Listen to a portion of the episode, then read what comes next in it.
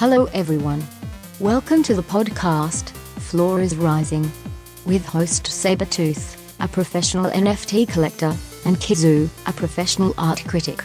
On this podcast, we talk deeply about the business of creating, collecting, and analyzing NFTs. So, if you are a creator or a collector of NFTs, jump in. The water is warm. Hi, everyone. Welcome to another episode of Floor is Rising with Kizu and Sabertooth. Myself today is VR AR artist Sutu, aka Stuart Campbell. He's creator, owner of the EyeJack studio platform slash app, also the PFP project Neons on Tezos. He's also the creative director of Arts Help, the crypto creator program. Sutu, welcome to the show. Hey guys, thank you for having me. Sutu, tell us some um, brief description and, and biography of yourself, and also how did you get into NFTs? I'm a digital artist, animator, sort of experimenter of new media. I've been doing that for a while. Played around with interactive web design back in the day, then got into mobile apps and stuff like that, augmented reality apps, and obviously started my augmented reality company. And also went off on a VR bender for a few years, got right into VR for a while, made a bunch of films and short stories and stuff. And yeah, now I'm like hooked on NFTs, this whole scene. I got into it uh, back in December the year before last because we're in the new year now. Yeah, so it was just over a year ago. And I was invited by my mates, uh, Jimmy Frew and Shorten Gardner from Emanate to collaborate with deadmau5. They run a, a, a record label, uh, sort of a more of like a, a, company that kind of connects musicians with visual artists, as well as being an online record label and distribution platform. And they're kind of dabbling in all kinds of fields. But anyway, they sort of got me to team up with deadmau5 to create a visual for some of his music. And that was released on SuperRare and um, it went pretty good. Uh, it was a pretty crazy sort of Genesis piece for me. It sold for quite a bit, like more than I've ever sold a piece of artwork for, that's for sure. And then shortly after that, all the sort of eco uh, environmental concerns kind of bombshell kind of hit hit us, and I sort of had to. I was already had released uh, three more NFTs as part of a trilogy, and after that, I was like, "Oh shit, better rethink what what I'm doing here." I think one of the most famous artists, um, beside yourself on Tezos, is, is, John Karel, and he was kind of famous for uh, essentially stopping minting on on Ethereum and moving to Tezos completely. Yeah, um, I mean, I wasn't like as hardline as John. I still have, I think I've minted about half a dozen artworks on Ethereum. I was involved in a couple of drops that were, you know, other collaborative projects where the, projects wanted to be on Ethereum. And I also sort of was like, had a bit of an attitude of like, oh, maybe I'll mint once a month on Ethereum for a while there, and then the rest of the time on Tezos. But now I've just migrated over to Tezos just full time. As part of sort of the, the, the climate change sort of issue around NFTs, you're also the creative director of Arts Help, and they have a conscious crypto creator program. It's basically like a short course to onboard artists into sort of crypto art scene. And yeah, you can kind of learn, just get the overview of kind of the environmental concern. And basically, you'll come out of it with some alternative options for you to choose from if you want to. And you can choose to take kind of a pledge to be a conscious crypto creator and basically go with like a proof of stake blockchain or something like that. And by completing the course, you have access to apply for their grants, which is up to uh, $3.5 million worth of grants that are going out to 200 plus artists. The first round of grants are, uh, I think they've, they're launching next week, and then there'll be more coming out throughout the year. Different tiers of money for the grants as well. I'm really interested in how you see your own aesthetic. I think obviously um, you have a very storied career as a VR, AR, XR artist, and I think all these are useful, I guess, signposts. Certainly, Mm. they denote a certain approach. How much do you um, draw from art history? How much are you inspired by it? And also, I guess, how much are you, in a sense, rebelling against it or, or fighting that kind of mainstream narrative, as it were?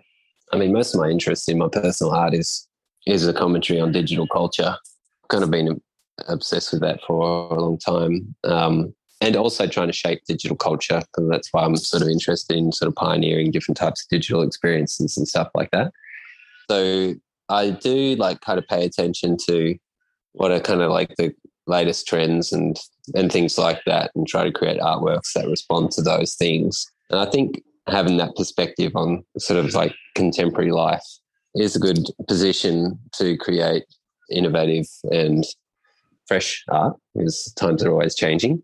And I mean, it's like, it's also just a personal interest, this kind of feeling that we're kind of living in a pretty futuristic time uh, with what we can already do with technology and things like this. A lot of the artwork that I've been publishing lately is kind of more influenced by kind of contemporary graphic design and stuff like that. It's a bit of a hybrid of illustration and graphic design and animation um, with a sort of a retro vibe and even like heads up display kind of UI design and stuff like that. Mm-hmm. And I'll, you know, play with lighter themes and just themes that I enjoy, sci-fi and stuff like that, and commenting on digital culture. And some of it's trivial, some of it's fun. Uh, it's a good time for me to explore and upskill and learn new approaches. And then I usually get to a point where I feel like, okay, I've learned all these cool new skills. Now I should try and put them to, you know, a more challenging piece of work. And so I always keep my sort of keep one foot in that area of art, trying to just to yeah, just to be part of this other side of the world that's a bit more can have an impact as well. Like the latest project that I worked on is uh, Breonna's Garden, which is a um, augmented reality project that we created with Ju'Niyah Palmer, who's uh, Breonna Taylor's sister, uh, the late Breonna Taylor, who you know was fatally shot in this botched police seize uh, in the US. a big, obviously, like a huge um, case, a huge story last year, and anyway, we I worked with Lady Phoenix on this project, and Lady Phoenix had been noticing that like Ju'Niyah Palmer had been receiving all of these horrible messages on her Instagram and stuff like that. And it was kind of realizing that there's no sort of safe public place to grieve like on the web. So we wanted to create like a you know a beautiful place that uses technology and allows people to visit and you could hear Ju'Niyah tell her own story. And so we captured her as a hologram and she appears in a virtual garden in AR alongside like a modeled sculpture of her sister. And she tells some memories of some fond memories of her sister and just tells her little message. And then when you go up to the flowers in the garden, you can hear messages from other people that other people have left there, including Breonna's mum and other members of the family and friends. And then you're invited to leave a message, maybe for someone that you're missing. And so it sort of became kind of like a bit of a, an experiment or an attempt to explore how we grieve in public. I mean, and that's, you know, obviously steering away from the NFTs. Um, you know, we didn't do any NFTs for that project, but there have been a lot of like NFT projects over the last few months or over the last year that have been for social causes. And a lot of them have been, a lot of the ones that I've been involved in have been done on Tezos. And I think it's just really there's a there's a story out there by someone who attended your talk at MOD that you were prevented from entering the US because you did a part of a cover for the for for the for the New York Times on, on Donald Trump. Is that is that true? Well, it's not clear if it was because of the artwork. But yeah, I, I got sent back to Australia. They didn't let me into the country. like I was I won the kind of crazy thing was that I had won a, um, a Mozilla grant to um, create the artwork, and it was already paid for and funded a few months before entering the US. And I was arriving in the US of the day that the exhibition was going to open that night, and it was at the Museum of Tech. So it was like a pretty big sort of a deal. And I mean, the artwork was just like, yeah, I had AR hacked the front cover of the New York Times, and it was around the time that Donald Trump had pulled out of the Paris Climate Accord, and I pretty much I went researching through all of these tweets where he was calling kind of climate change a hoax and all the other ridiculous stuff that he said over the years. Just pulled them all together, and I had them all tweeting around and floating around him. And then I also had all these um, right hand men who were all funded, all these other politicians that were all funded by oil companies and stuff like that. it was like pretty funny piece. And at the same time, it was at the same time like the most expensive year of environmental damage America's had for half a century or something like that. Just like astronomical sort of costs of uh, all these storms, one after the other. So I had all these storms playing out behind him as he was talking confidently about all his policies and shit. Um, but anyway, with that aside, like I think I just got mostly just got like a jerk at the customs that wasn't buying it and didn't want to let me in. so yeah, I got sent back and it made it hard to come back in after a while. But then I got an O1 and now I'm in. okay. You can't hold me back. I think four years ago at the Biennale of Sydney, which is you know the main contemporary art event, it's quite prominent and also quite politically charged. So during that edition, the Chinese artist Ai Weiwei, who's probably one of the biggest ones, and known for his activism, uh, made a work that referenced that location in Australia and also I'm just digging up some of my notes. And um, the chairman of the Sydney Biennale, who's from the Belgiorno-Nettis family, a very prominent business family in Australia, was basically forced to resign over. I mean, the, the TLDR here is basically that there was a company involved with the family, associated with the family, that had links to a detention center in Nauru, which is, I believe, just outside of Sydney as well. And a lot of artists basically boycotted the event uh, after this was disclosed.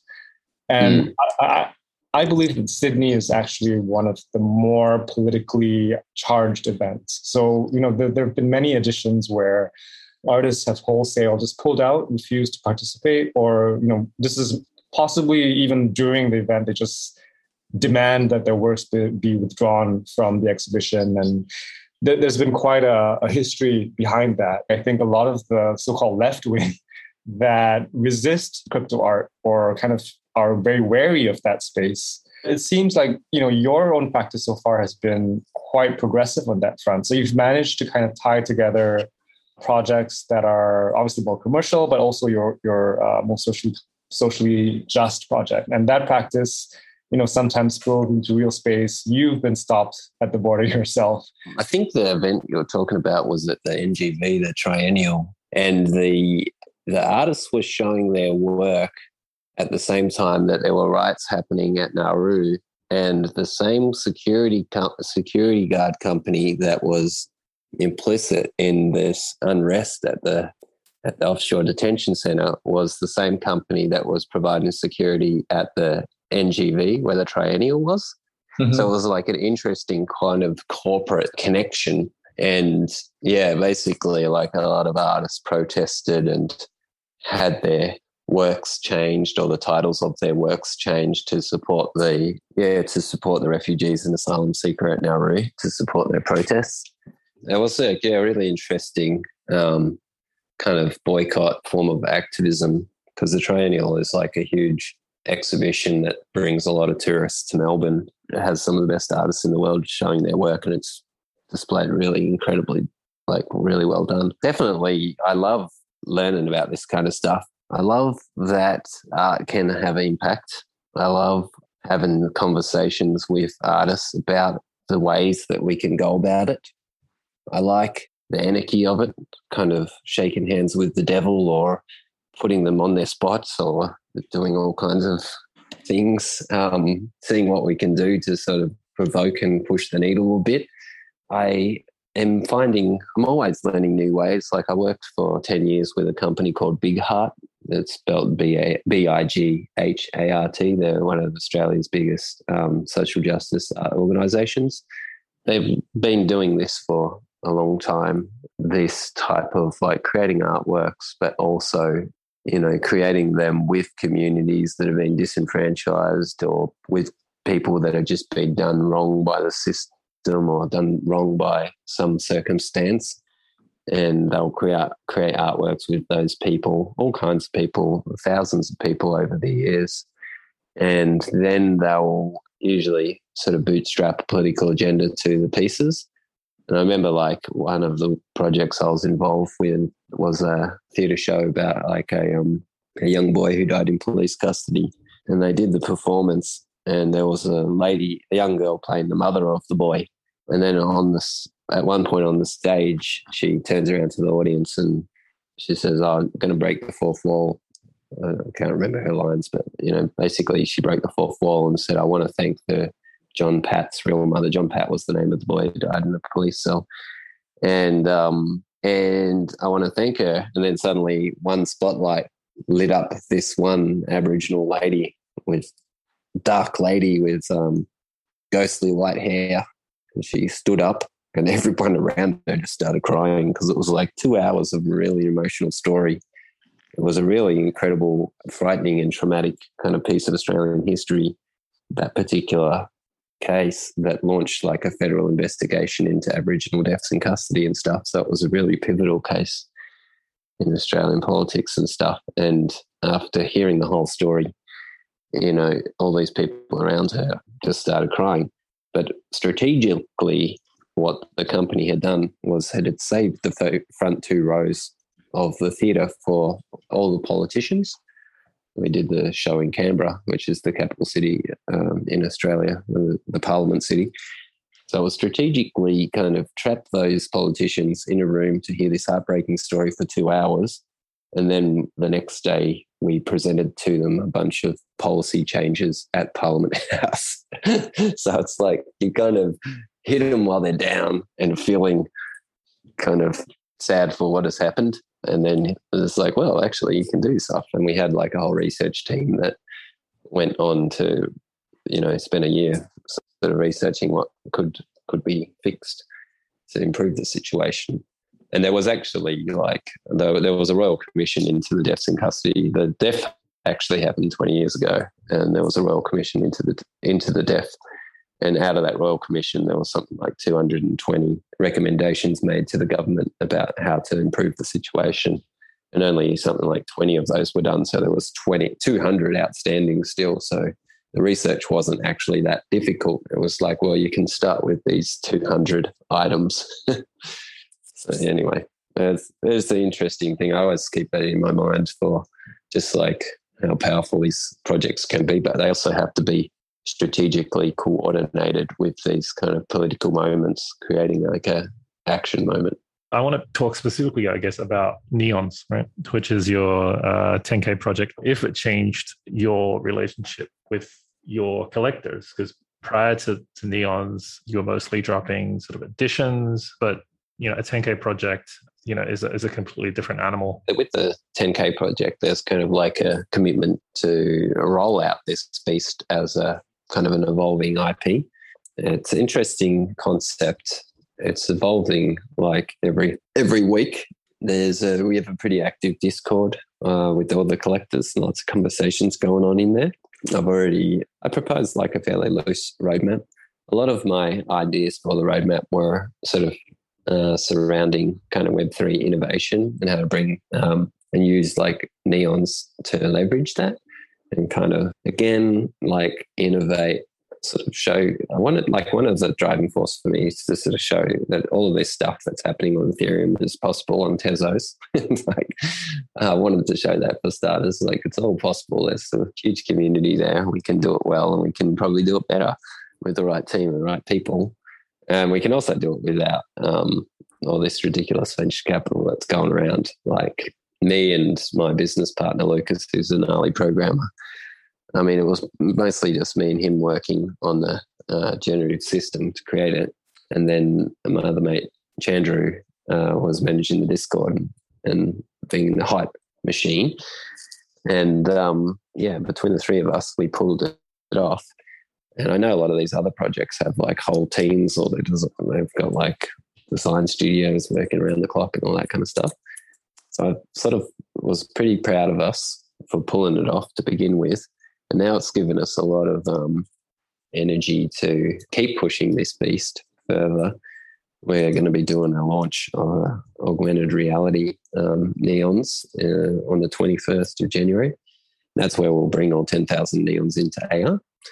Uh, that'll be cool. You'll be able to sync your wallet with my EyeJack app and see your neons floating in front of you as a glowing neon sign, and you can go and stick it around your streets or whatever you like. And we've also added like some other cool little Easter eggs in there as well, uh, which I won't talk too much about now, but some cool other experimental effects that we're playing around with that you can do in AR.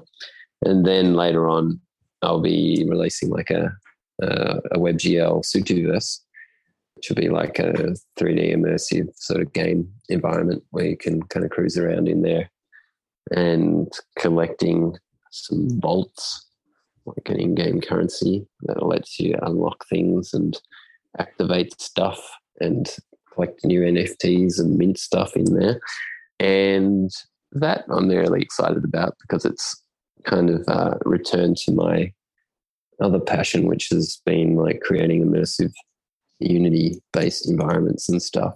But the key thing that connects all of these things is this new Web3 layer. So when you sync your wallet with the EyeJack app, the AR experience, it scans for your neons and brings them up in AR, along with any other EyeJack inventory items that we might have deployed.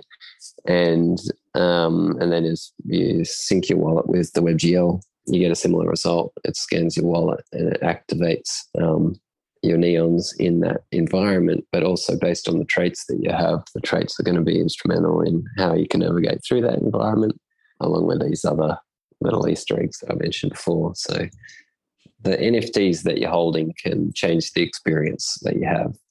And I'm really I really like that idea. I like that there's a you're carrying a signature with you all of all of a sudden, and that sort of signature unlocks new doors uh, wherever you go. And I'm kind of like really keen to explore that more. Uh, I feel like it's super powerful.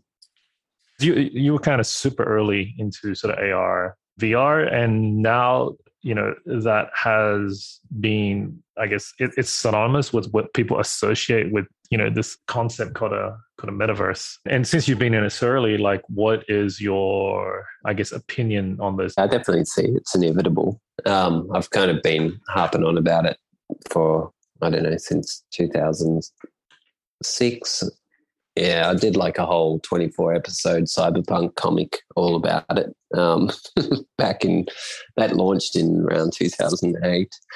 And yeah, it was kind of describing the metaverse, you know, just being able to seamlessly navigate between virtual environments that are either overlapping your physical world or uh, completely opaque, so you can't see the physical world and you're immersed in them. And yeah, exploring that kind of the culture that comes out of that. I think what will be interesting interesting is to see kind of what will become the big ones and how the indie ones will survive. I've been thinking about that a lot. Like, for example, a couple of my mates, like Beats, who creates the Here and Now gal- gallery, which is also a WebGL Unity based experience and another friend Lex, who's created Pixel Tez, which is like a little pixel um, adventure game. Also created in Unity as a WebGL thing, and I was like, oh wow, it would be so cool if like you could just go through a portal from Pixel Tez to here and now to the Sutuverse, and we start to create our own little web ring of metaverses, you know. And I was like, maybe this is possible. Maybe there's some kind of bridging uh, technologies the same way that you can navigate from one website to another, but make it more seamless. And if there can be some sort of interoperability of assets, and Lex is already creating some neons to appear in Pixel Tez, for example, which is kind of funny and, and cute looking. Yeah, I'm kind of like, there's one interest just to see how, you know, badly Meta or Facebook fucks it up. That'll be one curiosity that I have because I saw their early attempts and it just looked horrendous. And then the other interest that I have is just to see how the whole indie scene kind of responds because I think what we're all really liking right now is this empowerment that we have, kind of like, especially all the artists on the Tezos community. There's a really feeling of uh, governance of the direction of uh, platforms there and uh, influencing the, the sort of decisions that ma- are being made. And yeah, a lot of talk about Tezos metaverses of late. So we'll see Wait, see you, how it works out. A lot of the quote unquote sort of metaverse projects or in crypto seem to be basically taking an existing concept like you say so VR chat or we're talking about Roblox or Minecraft or, or Second Life and then just kind of adding sprinkle a bit of crypto on it. Maybe you can buy and sell the land underneath. Mm. Uh, and and I'm not too sure whether that's actually the way that it'll, it'll kind of take off. I'm thinking there'll be something that can only be done in crypto and can't actually be done in, in Web two. But I'm interested to hear your your thoughts on it. Yeah, I think that um, logging in with your crypto wallet is pretty cool though. Like this idea that you could bring your assets into these um, environments seamlessly is kind of the uh, multiple environments. That's kind of like the, the the holy grail. Even though as assets become more complicated, it becomes more complicated to have them implemented into the different worlds. Like say, I mean, it's easy enough to drop like a, a GLF, uh, GLTF file or a um, or a JPEG or a MP4 into these various environments. These formats are supported easily. But like as the sort of whole space evolves, you know, my buddies over at Jadu, for example, are doing the hoverboards and jetpacks. And they've got an interesting approach where they're bringing various PFP projects into their ecosystem and allowing those PFPs to fly around on their hoverboards. So their hoverboards become kind of like a mode of transport for their own AR metaverse. But the thing is, like all of these different PFP projects, the more that they integrate into their platform, can start to use the one hoverboard. So it becomes, it has a bit more utility. And I thought that was kind of like a pretty interesting approach to it. And then I think they are trying to do deals with other um, metaverse platforms so that they're hoverboards, which basically just float above the ground and people can jump on them. And 3D characters can jump on them, and then you can move them around with a controller, accelerate back and forth at different speeds depending on what your hoverboard's traits are. That I re- imagine would require like a little API to integrate into the platform. And I um, think they're building all their stuff with Unity as well. So maybe like other platforms that use Unity as a base would be their first candidates because there's already some sort of compatibility using similar platforms. So I suppose, yeah, like those types of scenarios where you can just, you know, log in with your crypto wallet and bring your whole digital life with you into these different virtual environments is the holy grail for this stuff. And for those items to still work as they should, uh, it'll get more like the Ready Player One kind of film is the is the kind of best contemporary expression of what the metaverse dream is, I guess. It's pretty fresh in everyone's memory still. Uh, I feel like it's going to be a tough one for Sutu. Who is your favorite artist? Uh, I'd have to say Moebius. Deceased, but still all time great. The GOAT. Yeah, Moebius for sure. Cool. Sutu, it's been a pleasure having you come on the show. Thank you for joining me for this episode of Floor is Rising. If you enjoyed the podcast, please subscribe and follow. And give us a review on your favorite podcast app. Remember to also follow us on Twitter at Floor is Rising. You can reach out to us or send us a question. Just send us a DM at Floor is Rising.